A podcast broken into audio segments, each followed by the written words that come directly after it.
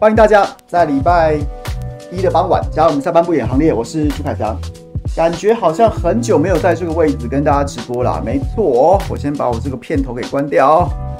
没错，很久没有在这边直播了，因为公投结束之后，然后我就去休假。然后呢，礼拜四的时候到了。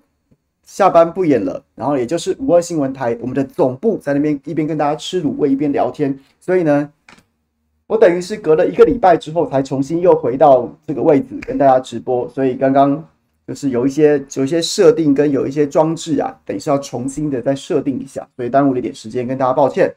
那今天对天气非常冷，然后大家要做好保暖的工作。我今天下午出去外面就是。原穿这样子，然后就很冷，还要有穿外套。提醒大家一定要注意保暖。我看人家新闻说，好像除了除了就是天气会冷之外呢，那也会一直湿冷，湿冷保持到礼拜四。礼拜四之后呢，才会逐渐的开始就是变得干冷，还是冷，但是是干冷。那也许会好一点。那所以请大家特别要注意保暖。那今天，那今天说实在的，想要跟大家聊什么呢？我觉得有很多的议题，它都没有特别大，没有大到一个。一个非常就是很就是可以讲一整个小时，但是我觉得那些东西都是你你实在个别都有它都你都觉得已经很夸张不可思议了，然后加起来你就会不由得的去思考说我们的社会是不是变成变成一个系统性的崩坏？系统有稍微学过，不管你是从电脑的方式来学，又或是你是从这个生态或者什么样的，其实很多的学门都会提到系统性崩坏这个道理。简单讲说就是系统。面临一个临界点之后，那其实它会就很多地方都会先后出问题。那你可能原本你只会觉得说，哎呀，是不是这个问题？我这个出这个问题，那我赶快解决就好。其实不是，是因为整个系统都在危险的状况之下，各种地方都有可能在你意想不到的情况之下出现问题，而那个问题往往都是你意料不到的。我现在有时候常常会觉得，台湾台湾此时此刻，我们是不是正在面临这样子的问题？是不是正在面临整个系统？整个整个，不管是我们的政治、我们的经济、我们的社会，然后甚至是说，比如说比较形而上的道德，这样子系统都在面临崩坏的过程当中。那不知道。好，先来讲今天最重要的新闻。今天最重要的新闻当然就是昨天，你能想象吗？你能想象吗？七点二十分，它不是一个，它不是一个一个三更半夜，三更半夜，人家讲说深夜问题多，早点回家最好。某种程度来说有点道理，因为深夜确实这个状况真的比较多。但是七点二十啊，一家人一家人手牵手过马路，手牵手过马路就被就被一个喝到酒酒测值一点二四的人给撞飞了。七点二十分呢？七点二十分是什么时间？那是因为昨天是礼拜天，不然呢？不然七点二十分可能可能车水马龙啊。可能甚至上下，这可能这是下班时间呐、啊，放学时间呐、啊，路上会有多少人车啊？结果呢，一家人，一家人走在路上就被撞飞了，就被撞飞了。这这这这这这这这是什么状况啊？这是什么状况啊？这什么状况？你可以想象吗？然后呢，其实我其实我是不想评论个人，就是评论个人干嘛呢？这个奔波尔巴，我可以结束之后再回应你。你很喜欢跟我讨论制度性的问题，但是我一直都觉得，即便是糟糕的民主，也好过所谓集中式民主，或是所谓独裁专制。那这个这是我我的信念，所以好像你也不用来说服我。好，无论如何，无论如何，就是我不想讨论个人，因为个人的状况就是很难说。一个喝到一个喝到一点二四的人。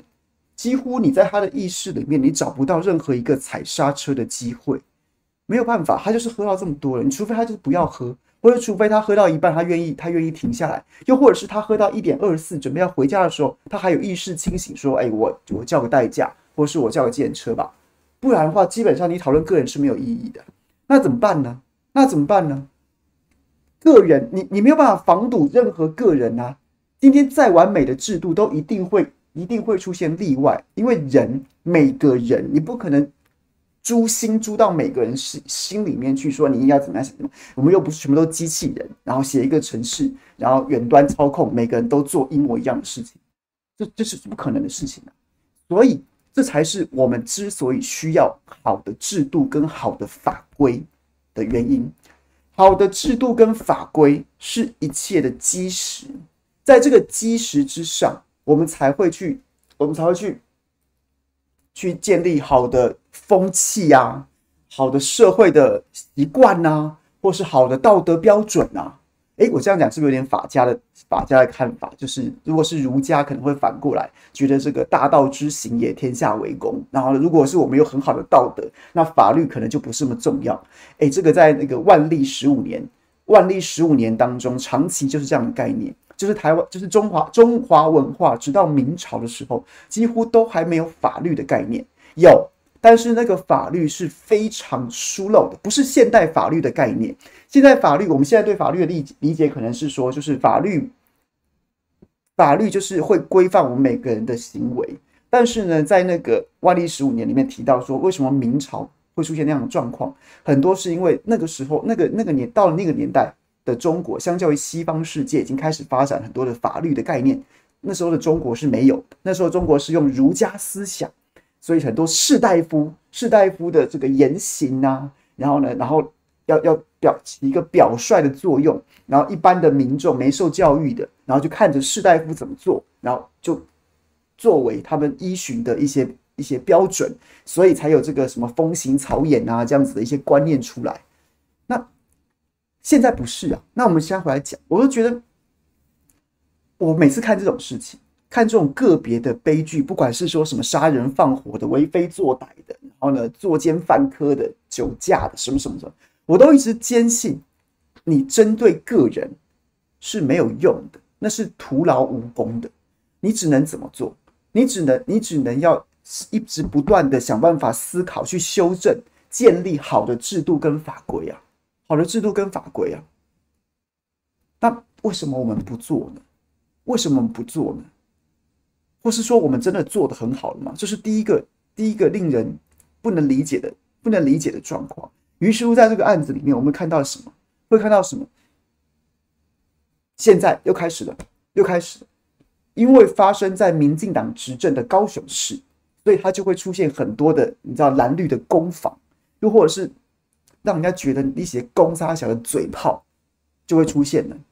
蓝的就讲，其实今年，今年往今年这个在这一波里面，有几个人被洗版了，包括谁？包括像是这个民进党的立法委员，目前正在角逐屏东县长初选的周春米委员。周春米委员呢，他其实二零一九年呢，那时候其实也在讨论酒驾修法，也是因为酒驾事件让民众民怨沸腾。但是呢，他就发表了一个意见，他认为说啊，这个有必要这样子严格吗？有必要这么严格吗？啊，也不是只有酒驾会伤人呐，啊，你随便把人家车子扣起来，扣吊销驾照。哎，很多人要靠车子继续工作的，你造成很多人营生困难，那岂不是增加别的社会问题呢？然后他当时曾经提出这样的意见，当时就有很多的民众表示非常不满，然后呢，于是乎就去就去对他表达抗议。结果他今天成为一个非常非常就是等于算是一个网络上的重灾区，很多民众又回去不断的洗他的版，洗他的版，再再再屌他。然后另外一个呢，就是蔡英文总统，蔡英文总统。然后呢，他又重演了前阵子包括超商挖眼啊、超商刺胸啊，然后这样子的案子，这样子的案子，然后被洗版说：“你看到了吗？你看到了吗？你要下令了吗？你要下令了吗？你花多少力气来来做这些事情呢？这难道不算是社会安全网的一部分吗？我七点二十牵着全家老小要去逛夜市，请问一下，我该不该被社会安全网所保护？”总统也被洗版了，就是，但是我其实我都觉得这些都不重要，这些都不重要。你觉得他们会在乎吗？他们会在乎吗？不会啊！刚刚赢了公投啊！我刚刚在绝地逢生赢了公投，我我鸟你们呐、你们在公投期间不是一天到晚洗我的板吗？啊，我有在怕你们吗？我资源撒下去，造势办起来，四个不同意喊下去，抗中保台芒果干发给大家吃之后，你们叫屁呀、我需要鸟你们吗？所以这会这会怎么样吗？我刚刚看到聊天室里面，其实我今天本来不太想提，因为我都觉得我没有资格帮他发发帮他说谎，我甚至没有资格去揣度他的的感受，就是暐瀚哥今年五月的时候，他当然遭逢那个悲剧，大家都记忆犹新。他的母亲清晨去运动，然后被酒驾给这个肇事给撞死。那他今天有谈，那我就不赘述他的说法。当时也引发了一些讨论呐，当时也引发了很多的讨论。那时候主要是谁？主要发动的其实是这个，刚好也是台中市的立法委员，前国民党主席江启臣啊。他曾经对此他提出了一个修法的版本。我不是说他一定好，他一定好，因为他其实这个他的修法版本其实恐怕也会有一些争议啊。他在他在伟汉哥的母亲被撞死之后，然后呢，江启臣曾经提出一个修法版本：酒驾初犯改最高七年，致人重伤改最高无期徒刑，致人死亡改最高死刑。然后呢，现行是要致死且累犯才能没收车辆，要改成查获初犯就没收车辆。当时。国民党立委江启臣曾经提了这个案子，结果呢，同几乎同时间，因为那时候立法院常常会有这个蓝的委员提了什么意见，就会去找绿的委员来访问；绿的委员提什么意见，找蓝的委员来访问，找白的委员来访问，就是一个等于是讨论一个议题。当时国民进党立委罗志镇同一天怎么说呢？江启臣，你不要即兴提案呐、啊，有些比酒驾严重过失过失致死都不判死了，然后呢，没入车辆也要考虑是否是犯罪工具啊，不要。江启臣，你不要在那边炒热度啊！民进党立委陈亭妃怎么说呢？江启成的提案涉财产权的问题，酒驾者可能会租借车辆，需要更周全的讨论。例如，加重酒驾者吊销或吊扣驾照之年限，取代没入车辆。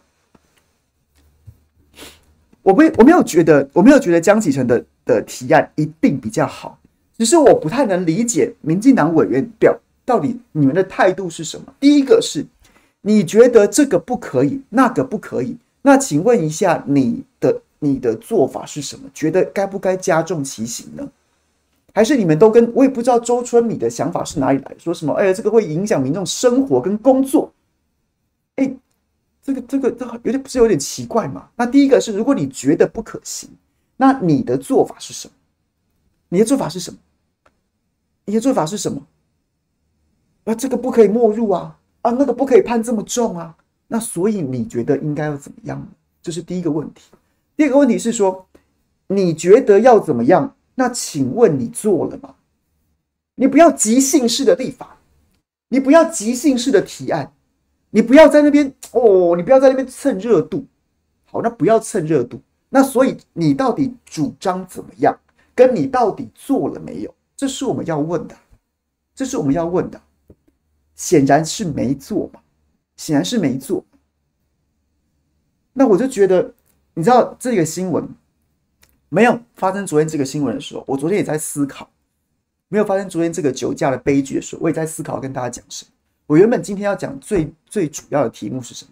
就是竹竹合并，新竹市跟新竹县合并的地质法修正案，地质法修正案。当民进党要做什么事情的时候，请问有任何一个做不到的可能？当民进党要做什么事情的时候，有任何一件事会做不到吗？那所以，那所以，当这件事情又发生，所有大家开始洗版的时候，那那那是不是我们就可以很很理所当然的理解为什么？代表你根本不当一回事？前不久。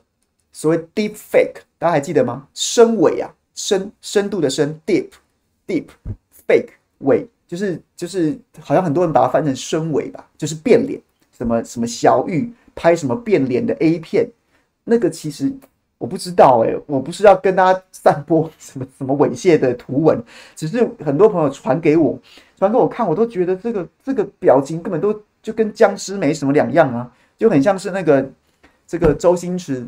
这个当时这个监制导演的那个《西游》有没有？《西游》猪刚烈，然后那个表情不是说没有表情，就是笑笑的，然后他的脸都不会动，没有表情，因为他就是假的，所以那个脸部表情是就是就是嗯，看起来蛮真的，合的还蛮蛮好的，但是就是没有表情，那个谁会喜欢看？我也不懂，那个那那个人生跟心灵到底是要多空虚才会喜欢看这种假的东西？好，无论如何，Deepfake，然后蔡总统。第一时间跳出来，这个一定要重惩呐，一定要严办呐，一定要立刻修法！就哎，真的修了，真的修了。当时大家都觉得说莫名其妙，这个这个这个，好好，对，这个确实很不应该。那有严重到这种程度吗？我们这个社会难道没有更重要的事情要要要立刻当务之急吗？哎，他就是把这件事情当当务之急，哎就真的这么做了。然后现在又来了，地治法又来了。地治法又来了。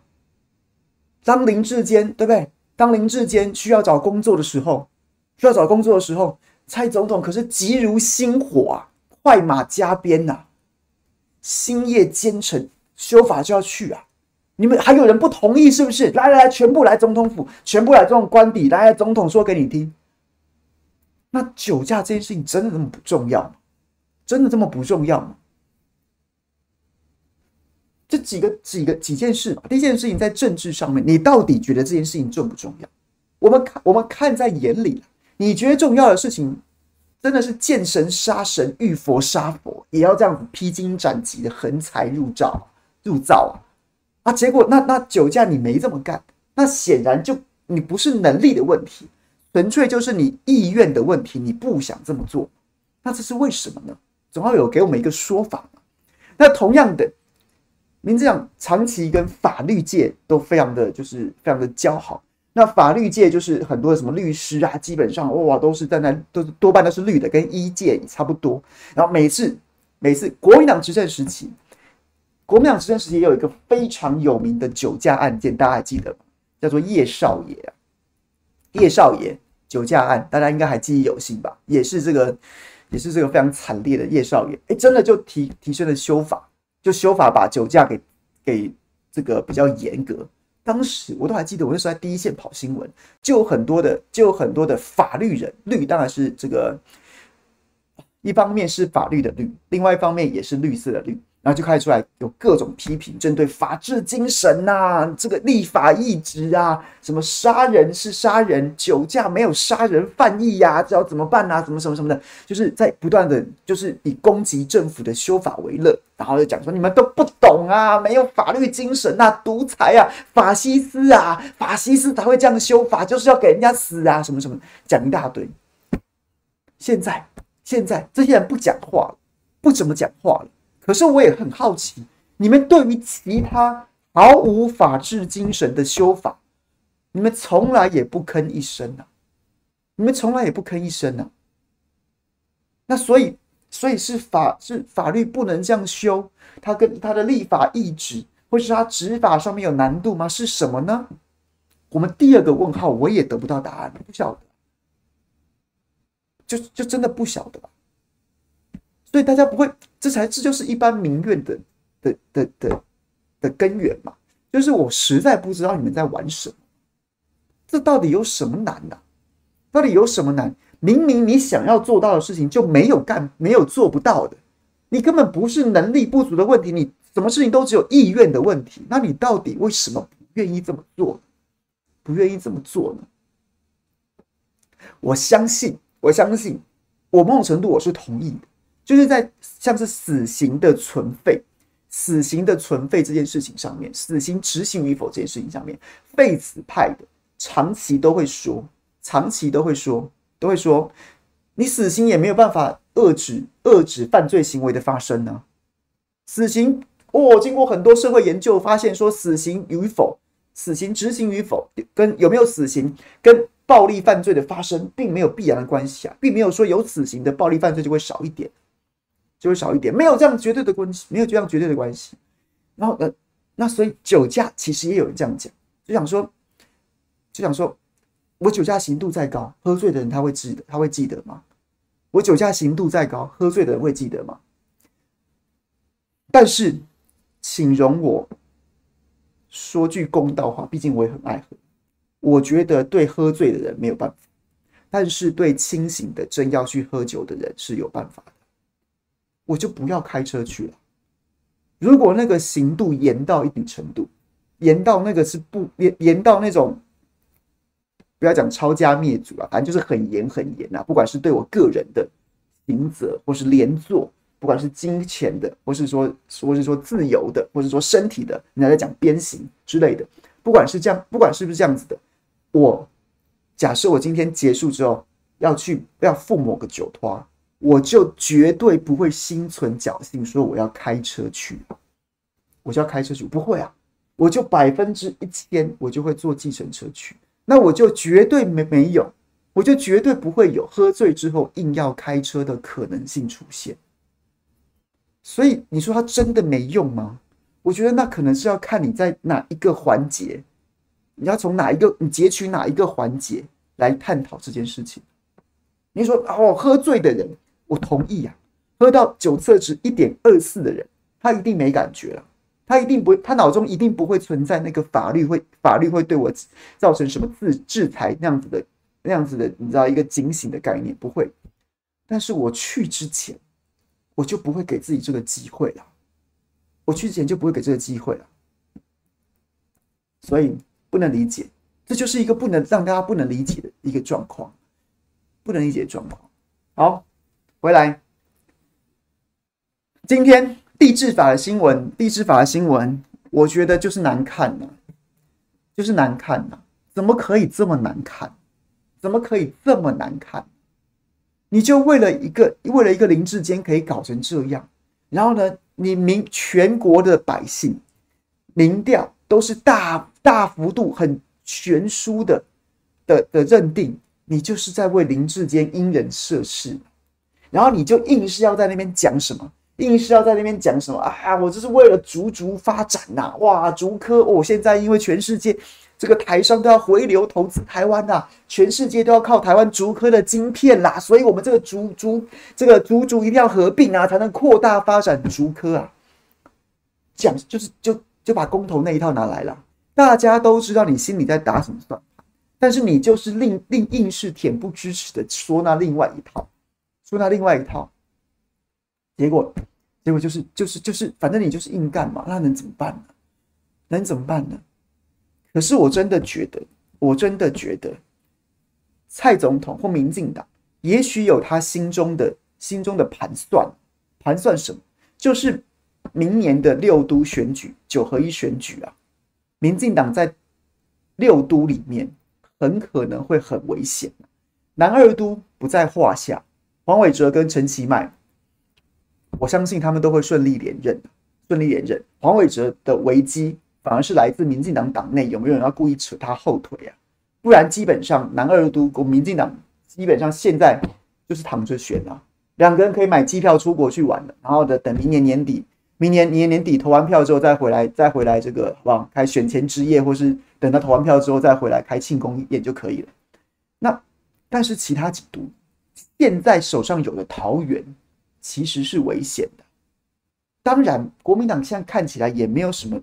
没有什么特别了不起的战将可以一举把桃园拿回来，可是，可是对民进党来说，他同样面临这个问题，同样面临这个问题。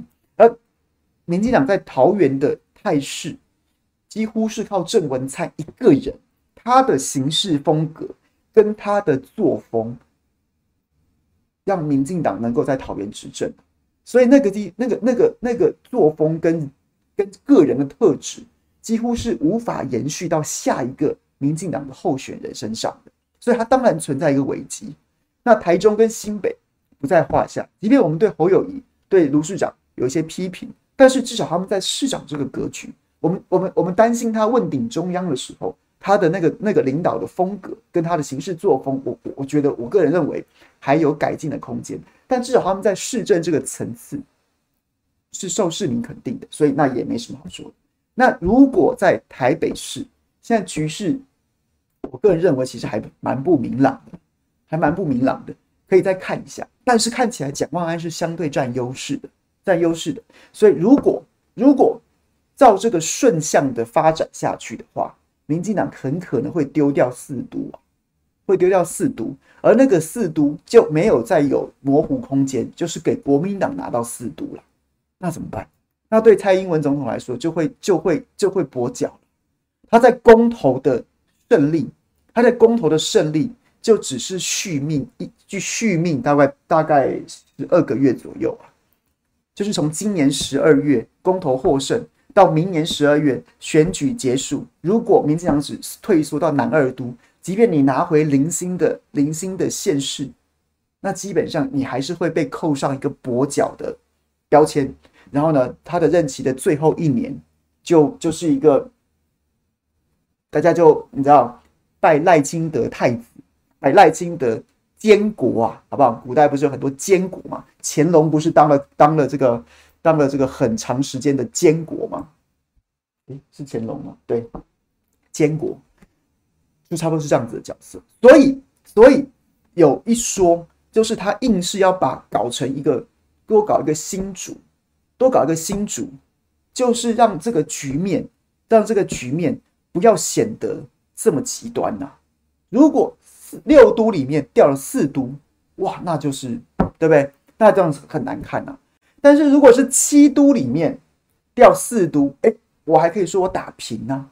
而且呢，而且呢，因为这个新竹都啊，新竹都啊，几乎是蔡总统一一人之力啊。跟当然是跟柯柯建铭合作，一人之力灌注他所有的意念去促成的，所以它会形成一种媒媒媒体效果，像是一种花车效应一样，就是大家就只关注在新竹这一都，于是新竹赢就有可能就就有可能在透过他的亲近媒体的这个擦脂抹粉或是带风向之下，他就有可能解释成说，哎，打平了。打平了。那如果台北跟桃园国民党在出乱子或出变数，哎，搞不好就四比三喽。原本必输的局被我加一都进来，哎呦，我还赢了耶！各位，原本六都，桃园跟桃园跟台北，桃园跟台北不好搞。那我我就算摸到一都，除非我两个都拿到了，那当然很很爽，但是就可能性并不高。那我我摸到一都，哎，也是打平而已啊。我要是摸到一都，我就赢了耶！我就我就我明年十二月我继续干我的大总统啊！我继续干我大总统，我我威势还在啊！马英九第二任期在二零一四就跛脚了，二零一五、二零一六都垃圾时间呐。但蔡英文如果在第二任期的期中选举还赢了，他就完全碾压马总统了。心里面算的就是这个，这是一个战略层次的玩法，战略层次的玩法。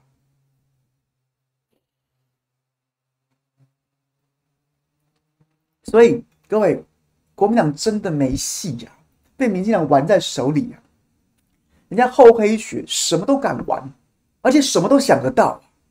你怎么能想象一个第二任期的总统还是在还是在扮演进攻的角色？他几乎每一拳都打在你原本意想不到的地方，你无法想象怎么会有这么厚颜无耻的修法。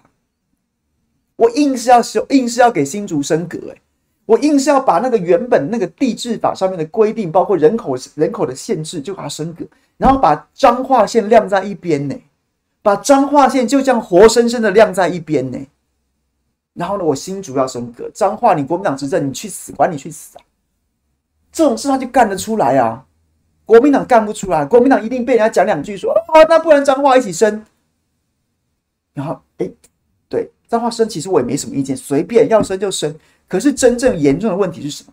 你不管蓝的，不管绿的，我们管中从中间选民一般民众的福祉来看，哎，六都六都大概是台湾人口的差不多，差不多六到七成吧。然后也是也是差不多这样的预算，也差不多这样的预算。然后剩下的剩下的一般的县县市，它原本人口就比较少，那它分配的资源又更少。这其实就已经有台湾已经好几年都长期出现这种穷县越穷，富县越富，富市城市的市，富市越富这样子一个台湾隐然有一种这种这种次等公民这样子的态势出现。今天就问大家一个问题：到现在民进党没给我们答案，林志坚没有答案呐。林志坚现在都一直在跟朱立伦，在在跟林维洲，在跟在跟江启臣，在跟所有反对的人做政治性的喊话，但他没有提出实质性的。解决办法，现在六按照财划法，六都分一笔预算，其他的县市分这笔一笔预算。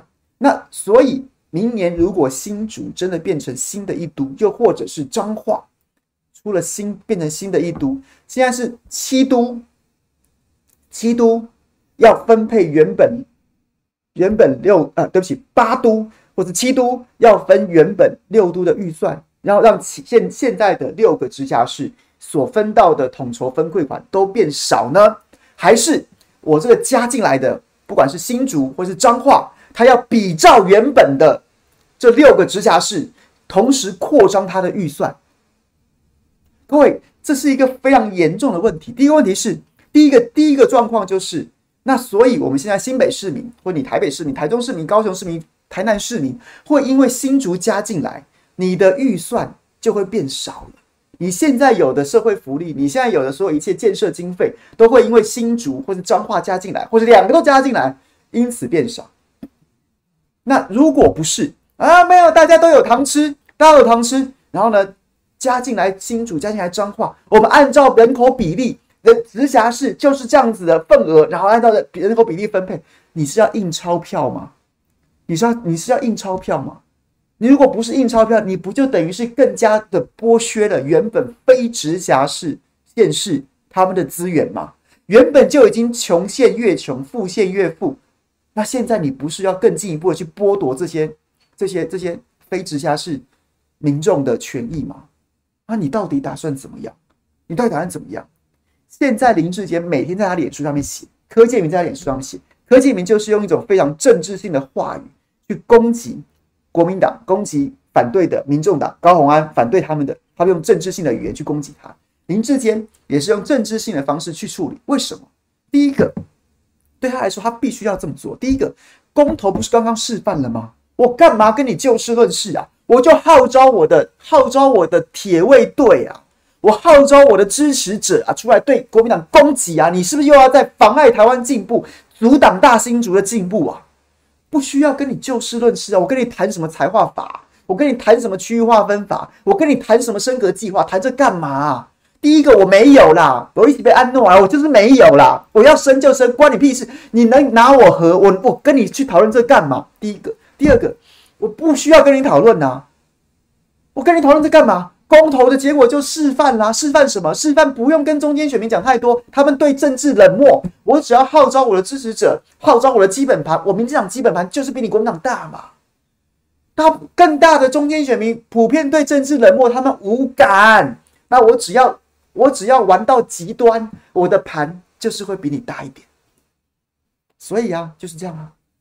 接下来什么事情你都会看到这样子的玩法，什么事情都是这样的玩法。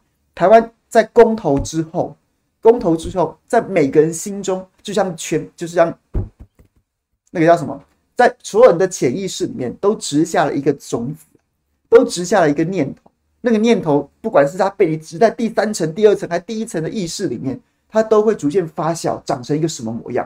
就是在台湾不用讲道理啊，大家不用讲道理啊，就就是回去号召同温层，用情绪动员。到最后，大家就对，就是这样子啊，各玩各的嘛，各玩各的嘛。你今天比我多一点，那也没差，我还是继续玩，继续照我的玩法。我明天再比你多一点，哎，我就赢了，就是这样子。特别是民进党的朋友会玩的更极致，因为民进党的盘真的比较大，就这样。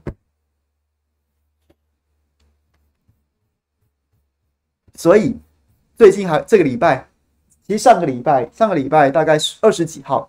放假之前就已经出现那个荒谬的新闻了。公投五十二月十八号还在那边高喊四个不同意，台湾更有利啊。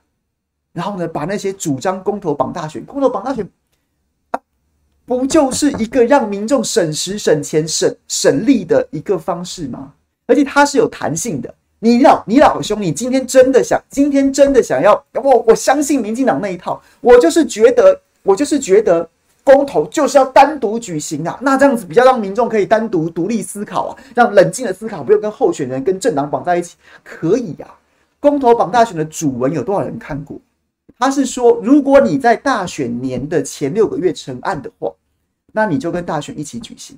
他没有否定你可以在非大选年提出公投啊。你真心相信？你真心相信我就是对公民这样讲，干好有道理哦。好有道理啊，就是应该要公投跟大选分开来做。你可以在非大选年提案呐、啊，你就去提呀、啊。它只是保留一个可能性跟弹性，让也许资源比较匮乏的民间团体他可以，他可以搭着大选的顺风车，让民众增加参与，却不用花费太多的资源。这到底有什么错？这到底有什么错？所以这基本上这是一个最不该反对的题目，最不该反对的题目，它就是省时省力省荷包啊！民进党反对啊，通通都要给我投不同意，通通都要投不同意，通通都要投不同意啊！然后他们的公投公投说明会根本就胡说八道一通。我讲个题外话，我觉得还蛮欣慰的是什么？还蛮欣慰的是什么？我的好朋友钟佩君，他不是被这个下四中下四，好不好？不是被指派去去在这个公投榜大选这一题的说明会上去讲吗？去讲嘛。然后还有直斗这个很这个很优秀的年轻人，然后还有强哥，还有江启臣，都是我好朋友。然后这一题。在台北市，在台北市，他直接打过同意票，直接打过二十五趴门槛。直斗跟直斗佩君还有罗志这个强哥都是有志要参选台北市议员，然后两其中两位是现任台北市议员。我非常非常欣慰这件事情，就是他们认真的在说明会上说理，然后台北市在这一题上面的选民直接超过二十五趴门槛。不但同意的比反对的多，直接超过公投门槛，我真的觉得这是一点小确幸。好，回来讲，结果呢？叫你投不同意？叫你投不同意？隔一周开始讨论修宪的时候，钟嘉宾讲什么？我们现在规划修宪的这个复决啊，因为修宪需要民众复决。就是修宪案，立法院提出一个修宪案之后，那个案子必须拿去公民投票给修给民众复决。复决什么？复决我我们决定要跟这个二零二二的九合一大选绑起来啊，绑起来，不然呢？不然怎么样？不然呢、如果这个这个复决公民修宪的公民复决，公民复决的门槛甚至比公投高很多啊，高很多啊，高非常之多啊。如果没记错的话是，是四分之三吧，还是三分之二？总之非常多，还是哪位小哎、小编可以帮我查一下吗？还是哪位朋友可以帮我查一下？修宪案的公民复决门槛非常高啊，非常高啊，所以我们一定要跟九合一大选绑在一起啊！不绑在一起哦哦，没办法过，那会沦为什么？会沦为自杀式修宪。什么叫自杀式修宪？就是我提了一个修宪案，但是呢，他没有办法被公民复决，那我这个案子白提了，形同自杀，形同这个案子自杀。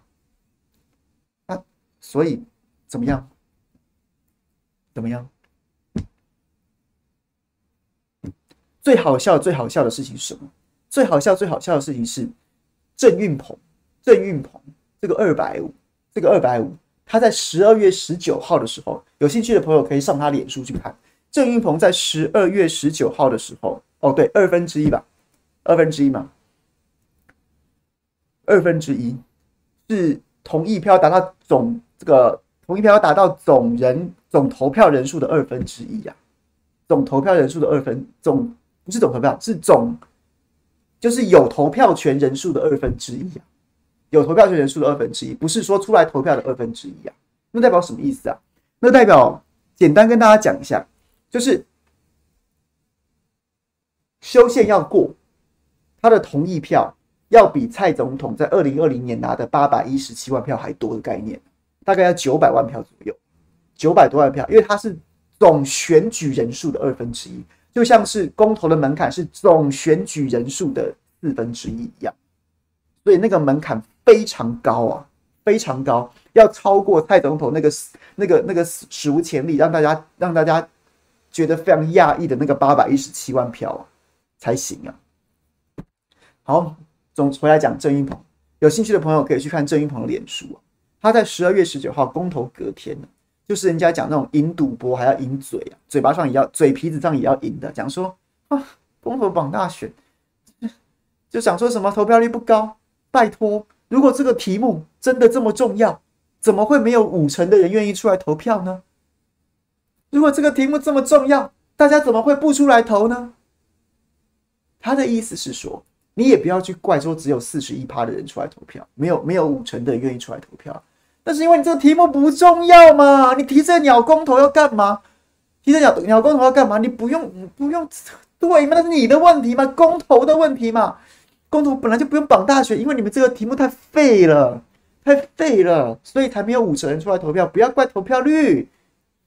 结果十九号他的脸书 po 这篇文章，那你现在民进党是在靠腰什么？你还照这个逻辑，如果成立的话，修宪呢？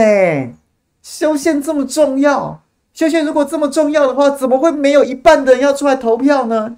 怎么会没有九百万人要出来投票？你干嘛要绑绑大选呢、啊？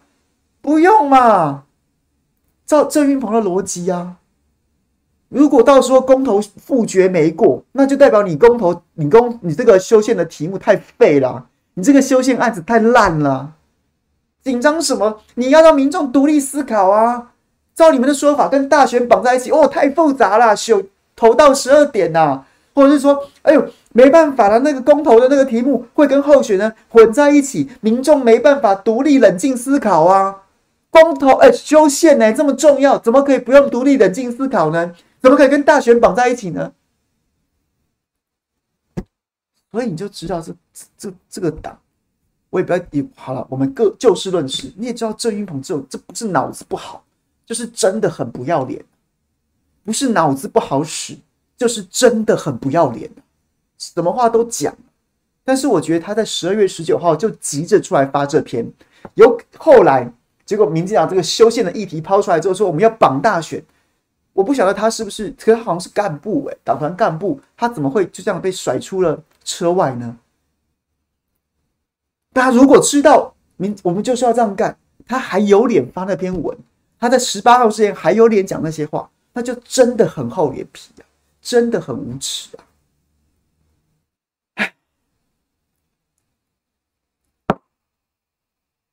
所以，为什么今天会下这个标题？全台湾都是民进党的游乐场吗？不是吗？要怎么玩怎么玩。哎，来哟，新竹升格哦，一百二十五万人的彰化，哦，滚一边去！我新竹要先升格，我要修法喽，把人口限制拿掉。彰化，彰化去死啊！彰化不是我们的执政县市啊！啊，新竹升格，玩得好开心啊！然后呢，对不对？这个修宪。我这个我我要绑大选喽，我又不绑大选喽，我又绑大选喽，我又不绑大选喽，可以打我啊，笨蛋，玩得不亦乐乎啊！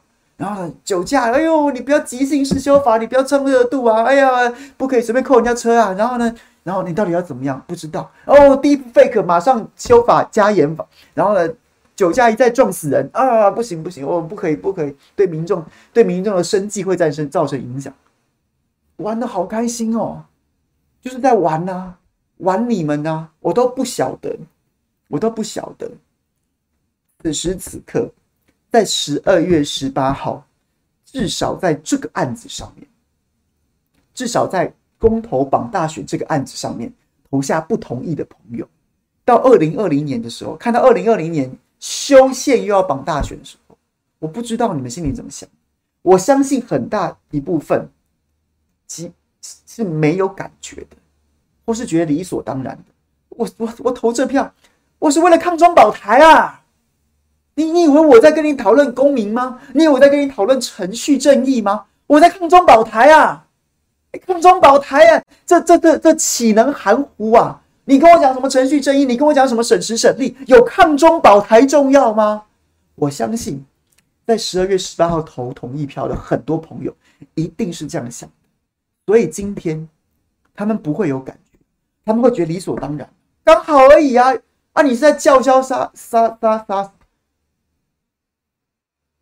但是如果有少部分，如果有少部分的朋友，如果少部分的朋友，你在十八号之前，你真的曾，你真的是不是看党徽投票的？你是真的思考过之后，你一度觉得公投不该绑大选的。我希望你此时此刻能够试着再思考一次，再思考一次。我们不要站在哪个政党那一边，我们就站在是非对错跟真假这一边好了。民进党嘴巴上说不要，身体倒是很诚实。嘴巴上说不可以支持公投绑大选这个提案，因为是国民党提的。等到这个提案被封锁之后。自己要玩自己要的休闲的时候，哎，我又要绑大选，所以，我们真的不要再不用管哪一个政党，民国民党输，让他让他输死好，他已经输到就是这样的。但我们一开始我们也不是为了他赢或为了他输而去推，而去而去主张赞成或反对，我们真的就觉得他应该要同意。如果你在十八号之前没有想清楚，现在现在可以再想一下。我们我们我们真的很希望能够能够说服一个是一个，这这这不是太可耻了吗？真的，方唐镜都都看不下去了，我要绑了，我不绑了，打我啊，笨蛋，就是这样子啊，就是这样子啊。刚好钟嘉宾这个对不对？也是也是蛮像吴启华的，我觉得他就可以，谁帮我弄一个 deep fake 吧。把方唐镜换成钟嘉宾，绑喽，不绑喽，打我啊，笨蛋，很适合啊。嘴巴说不要，身体倒是很诚实。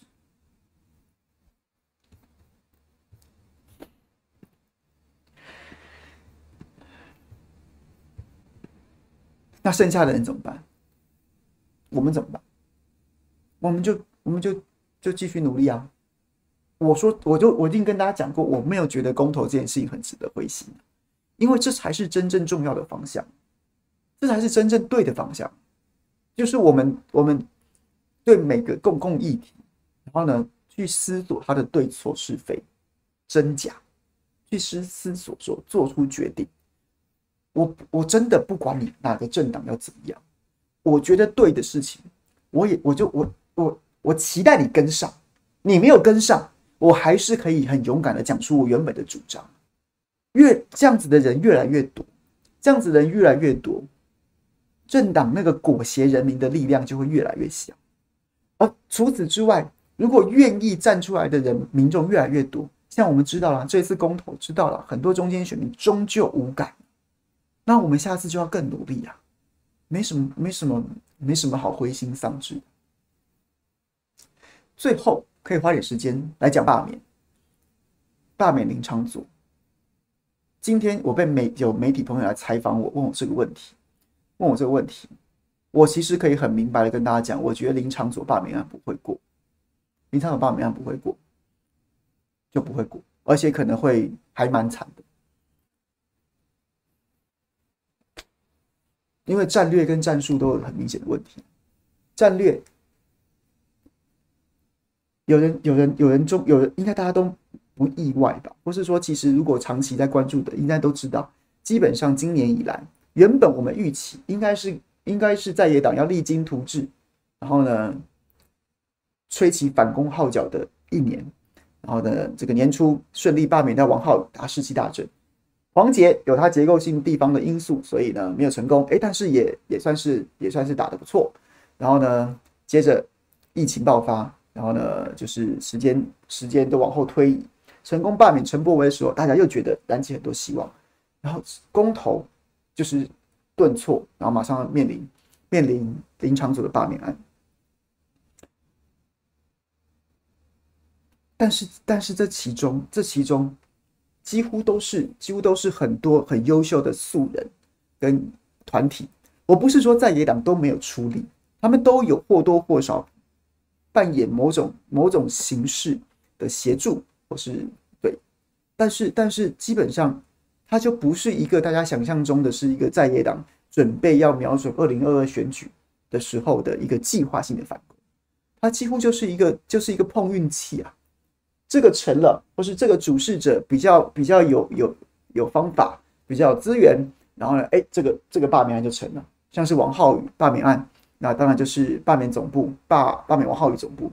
非常非常有组织跟有谋略的去整合了当时当时包括甚至包括民进党也有人倒戈的，然后呢，在陈柏惟罢免案是陈柏惟罢免总部里面有也是有计划的，再加上那个选区的结构真的这个严宽恒的家族的实力是存在的，所以又成功。然后接然后失败的，你就会看到那些荒腔走板的党跟基层中央跟基层不同步，然后呢。首长跟民首长跟中央又不同调，这些荒腔走板的状况，这些状况在林场佐罢免案当中，这个战略上面的问题全部存在，全部存在啊。然后在战术战术层次，战术层次，我都觉得，其实一开始民进党就是算计好的，因为当时有两个要提出罢免林昶佐的的这个团队要去送件，结果呢，钟小平送去的成功了，钟小平送去的就成功了，然后让钟小平成为罢免林昶佐的提案人，几乎从钟小平成为罢免林昶佐的提案人这一刻起，林昶佐就就已经过关了，林昶佐就过关了。为什么？因为在很多万华乡亲，甚至是万华的党公职民代的心目中，他们讨厌林钟小平更胜林场佐，讨厌钟小平更胜林昶佐。从很多国民党的党公职民代的，甚至是里长的的心目中，钟小平就是一个来乱的，一选市议员不好好选，要去选市长，选完市长之后又要选立法委员。然后呢，一会说要，一会说要要跟柯文哲坐在一起，一会又说要去罢免柯文哲。然后呢，三不五时，对不对？白色力量兴起的时候，他一天到晚跑去绿营的节目去消遣攻攻击国民党。然后呢，摆出一副忠言逆耳，但是其实就是差不多那个路线。然后就现在同舟计划，哎，摇身一变又回到国民党里面了。然后对他来说，罢免林昶佐本来就是他重新纳给朱立伦、纳给国民党的投名状啊。他有要认真玩吗？他也没有要认真玩了。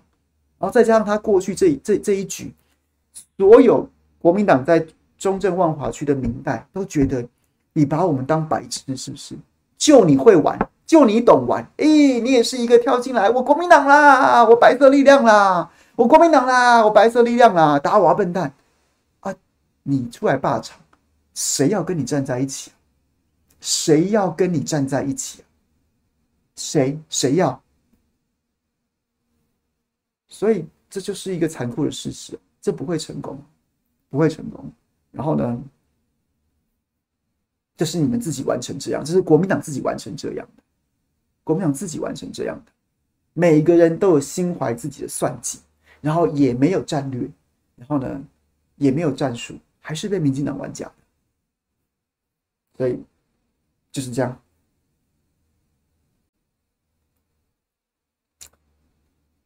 万华很绿吗？万华万华绿，但是有到很绿吗？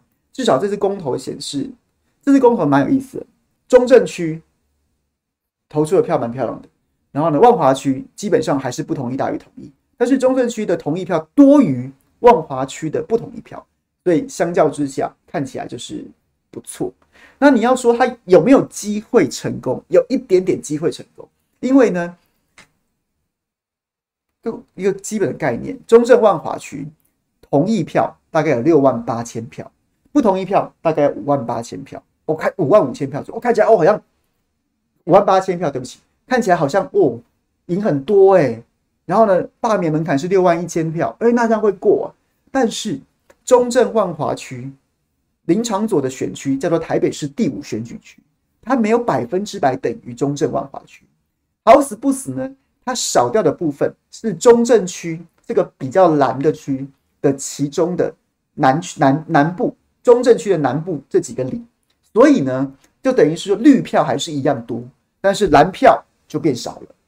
所以呢，在这样，如果你精算第五选举区的话，同意票大概只有五万八千票，然后呢，不同意票有五万五千票，这个差距就非常的微小，只剩下三千多票，然后距离罢罢免成功的门槛六万一千票。是不足三千票，他不但同意，我再讲一次哦，他不但同意跟不同意的差距只有三千票，他距离罢免门槛还不足三千票，所以就是你实在没有乐观的本钱。当然，你要保持乐观，积极进取，你也可以说只差三千票。但是我个人对这件事情，如果你很积极的，有战略、有战术、有资源，然后呢，大家万众一心。我会觉得只差三千票，但现在完成这个样子，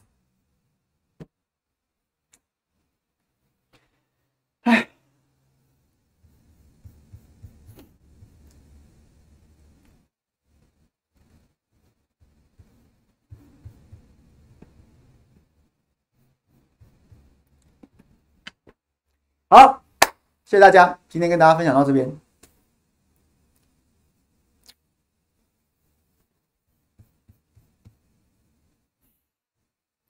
有没有聊天的？欢迎大家来留言。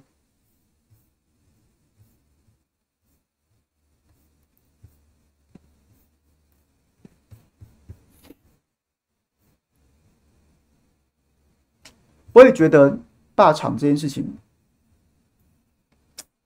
不容易过了，那所以真正比较有有有意义的，真正的激战还是在台中市第二选区，还是在台中市第二选区，所以就接下来直播，我们有空我们再聊一下，聊一下台中市第二选区。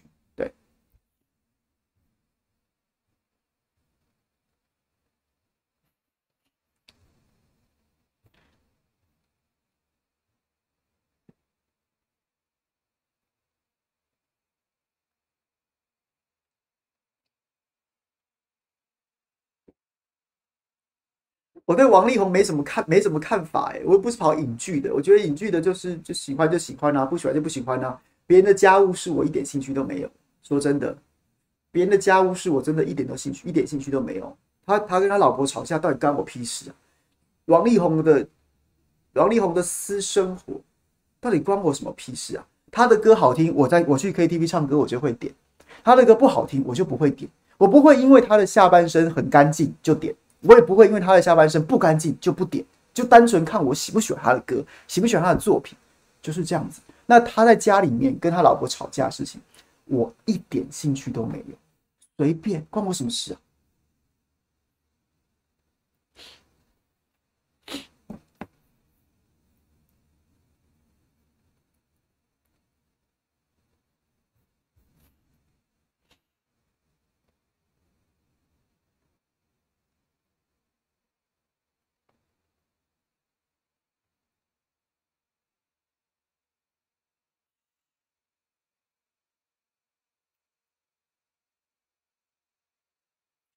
是啊，宇叔宇叔很喜欢王力宏啊，可是我觉得他好像也没有对家务事也没什么兴趣，因为他要报新闻，因为因为这公投前确实，他那天跟我讲说说十二月十八号，因为他被公司召回去播播报嘛，因为就是今有很多新闻，原本讲说公投会被怎么样，后来其实也不是公投，他说那一天都以东森为例，因为毕竟他告诉我说晚间新闻开了十八条王力宏的新闻，只有差不多七八条公投的新闻。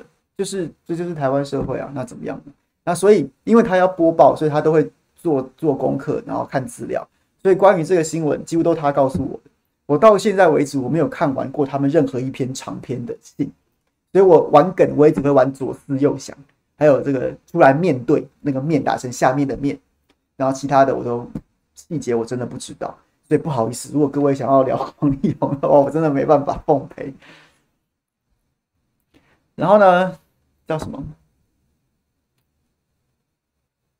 我只有一点比较有比较有有兴趣的，有兴趣的，就是我觉得王力宏过去的作品的词写的还不错，可是看他运用他写的那个信，运用运用中文的能力，我会有一点连不上，我会有点连不上，就是就是就是就是。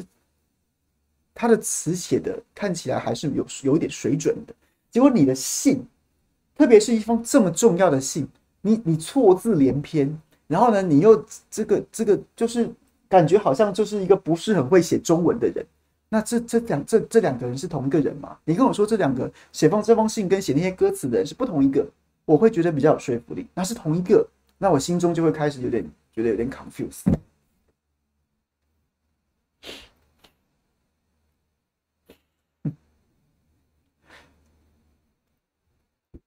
好，谢谢大家，今天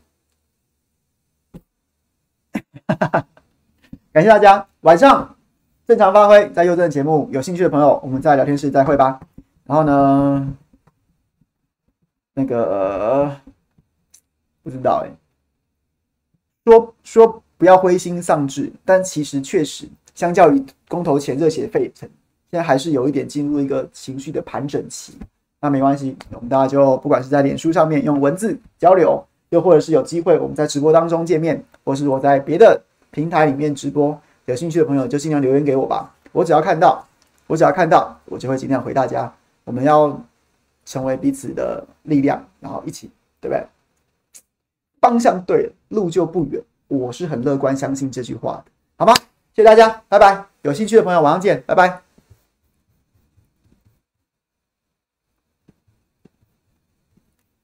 小宝，朋友，谢谢了，拜拜。